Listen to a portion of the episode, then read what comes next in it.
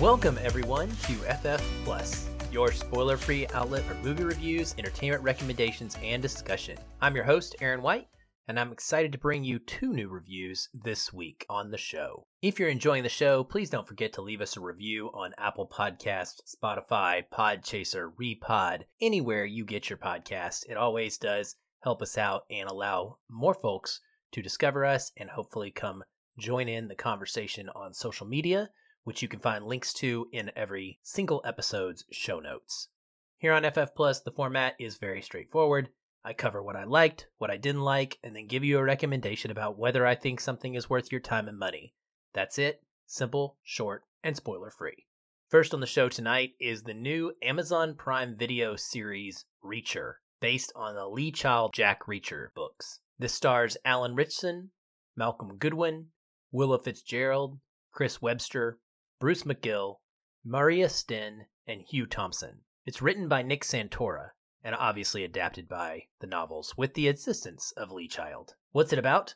Reacher follows Jack Reacher, a veteran military police investigator who has just recently entered civilian life. Reacher is a drifter, carrying no phone and the barest of essentials as he travels the country and explores the nation he once served. When Reacher arrives in the small town of Margrave, Georgia, he finds a community grappling with its first homicide in 20 years.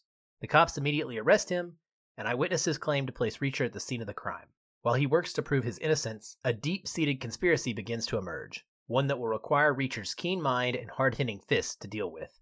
One thing above all is for sure they picked the wrong guy to take the fall. Now, this specific season of Reacher is adapting the first novel called The Killing Floor. So, when it comes to the likes, it's pretty much all likes, in my opinion, for this show. I have really, really enjoyed it a great amount and I'm hoping that it takes off when it does launch on Amazon Prime this week. The change in leading actor from the film series previously, there were two movies starring Tom Cruise, but they both were adapting books from somewhere in the middle of the Jack Reacher series. Those are not connected to this in any way. I personally don't always think that a book has to be adapted beat for beat, character doesn't have to look exactly like it looks in the book if you are capturing the same spirit of the character. But I don't think that the Tom Cruise movies quite did Jack Reacher.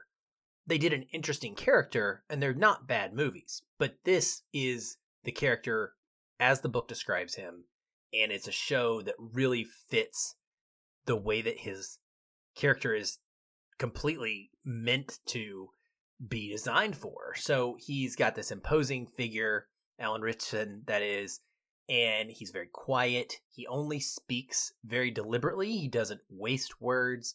He doesn't have a lot of jokes. Now, he can have some humor, and it's usually in a little bit of a sarcastic tone, but he's not a wisecracking character by any means. You can really tell in the performance, which is phenomenal, I think, that the wheels are kind of constantly turning. He's very analytical. He is that you know, police investigator. So he's built off of the Sherlock Holmes archetype, and you can tell he's like a giant, kind of bulked out version of Sherlock Holmes. Or maybe, you know, you would almost kind of think of like kind of like a Batman with that heavy detective flavor with the fighting skills, but in this case, he doesn't have money and tech and, you know, superhero gadgets to help him out. The series and the story that's being adapted is pretty interesting. It's a little bit of a slow burn, I think. There are quite a few flashbacks to his childhood throughout the series. They're not my favorite. I love his relationship with another character named Roscoe, played by Willa Fitzgerald. They have a really outstanding chemistry between them. And I think that the way that their friendship kind of begins to develop and it is created over the course of this entire season is a, one of the strengths and the highlights of the entire show. I did have pretty low expectations, and so I didn't know what to think was going to be coming as far as fight scenes and production value.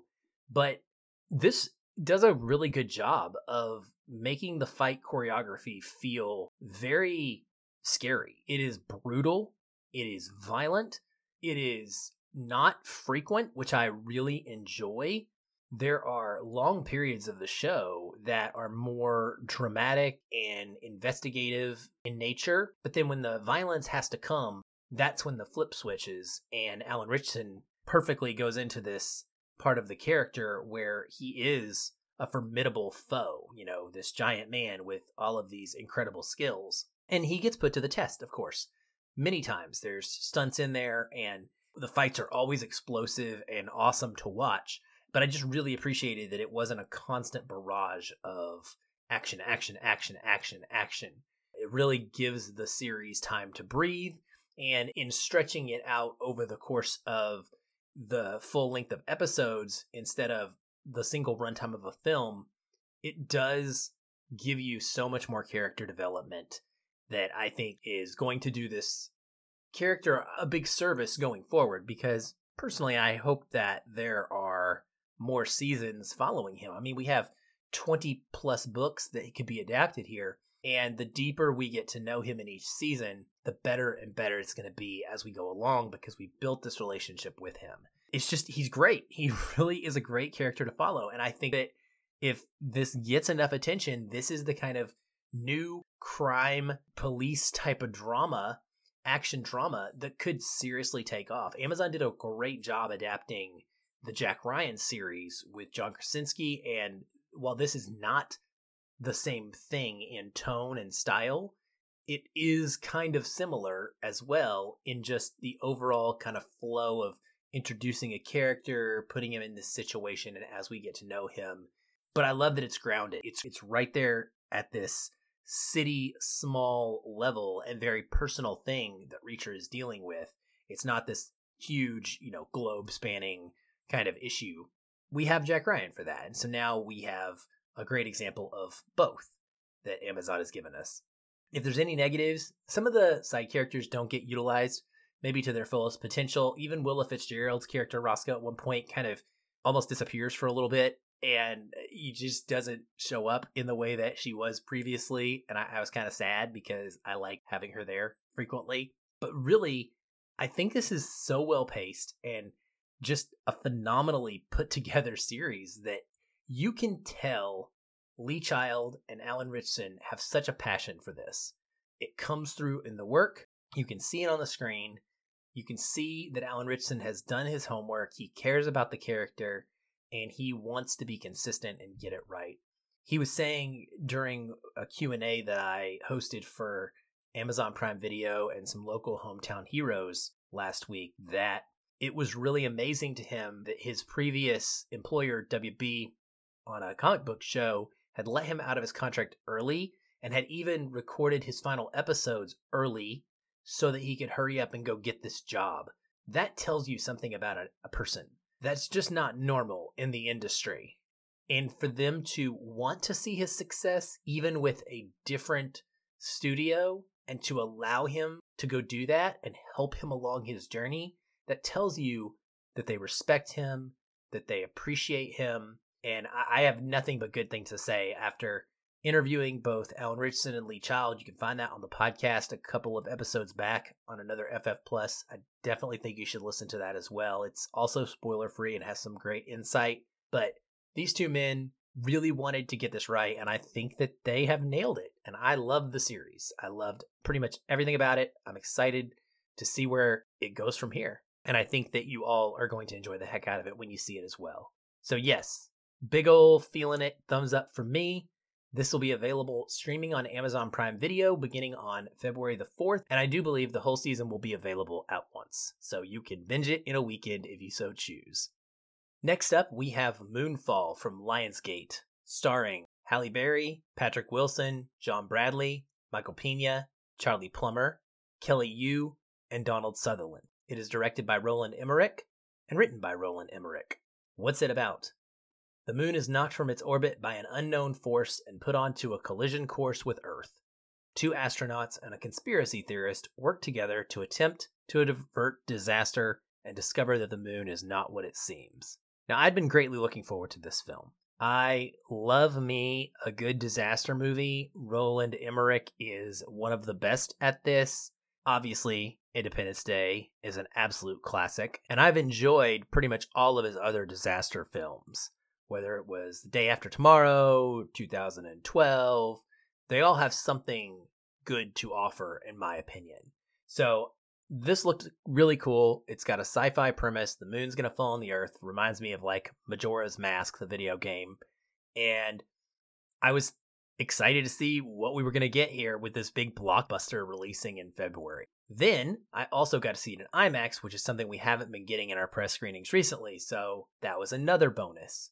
What I liked, I liked getting to see it in IMAX. The movie is big. It's got explosions, it's got incredible special effects, it's got, you know, a loud, obnoxiously loud at times soundtrack. It's got bright visuals and it's trying to sell you on this idea of this enormous structure moon that is coming down and impacting or about to impact the earth. And I think that when you see it on the biggest screen possible, you really get to feel that. And that's a big positive for this. The film's strengths probably lie in the John Bradley performance. He plays the conspiracy theorist that I mentioned in the synopsis. And if you are familiar with him, John Bradley played Samwell Tarly in Game of Thrones. So you may wonder where you're noticing him from. That's it. Almost guaranteed. He does a phenomenal job in this because I think he knows perfectly well what movie he is in. He understands the schlock and kind of lays it on thick. And it's in a way that I could appreciate because his character is meant to be that way. He's a little bit silly. He's not to be believed. He's trying to tell NASA this thing that is they won't trust because he's a nobody. And so in movies like this, that character is always supposed to be a little bit dopey and a little bit silly and a little bit quirky and he is all of those things and plays it really really well. I also think that the sci-fi premise behind this movie is fantastic. It's very cool once it finally gets explained what is going on with the moon, why is this happening, and we get to learn a lot of a history that led up to this event that had me wishing that there was an entire movie about that or a series that explained all of these things that had happened. So the ideas that are kind of at the core of this worked really well for me.